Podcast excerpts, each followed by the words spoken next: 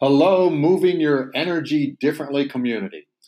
Today's short podcast is a talk I gave recently in New York City about building a relationship quickly with a professional in any field. You can do that by sending them a thank you card, a physical thank you card. I know this will be of value to you, and I thank you so very much for listening. Okay, so, thank you cards, thank you cards.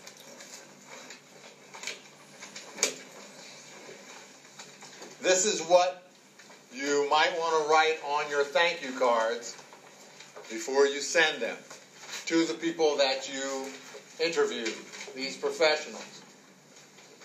And they're important because in 2008, when President Obama was president in the White House, if you got a thank you note from the President of the United States at that time, what did you do with it? Saved it. You saved it. How'd you save it? Frame it. Somebody said earlier today, oh, you put it on the refrigerator. No, you don't.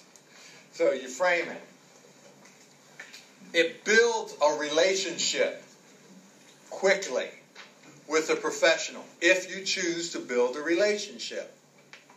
And if it's in the field that you're passionate about, you want to build a relationship because people will want to help you.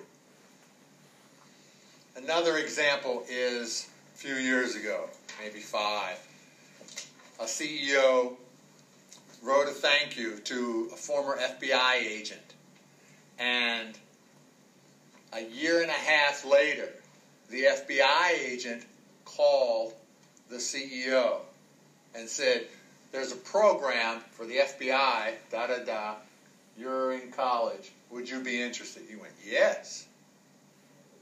And he got into this program for the FBI and came to me and said, it was incredible. And I said, well, you sent a thank you card, didn't you?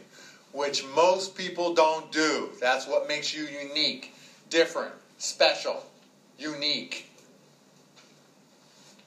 And I said, you sent a thank you card. He said, yes, I sent a thank you card. I said, and on that thank you card was your telephone number. That's why he called you. You built a relationship. Emailing, texting, boop, delete. You're gone. Once again,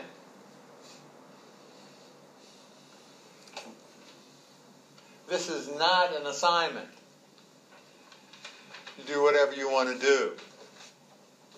I'm just giving a success tool and communicating effectively to get to where you're going faster, period.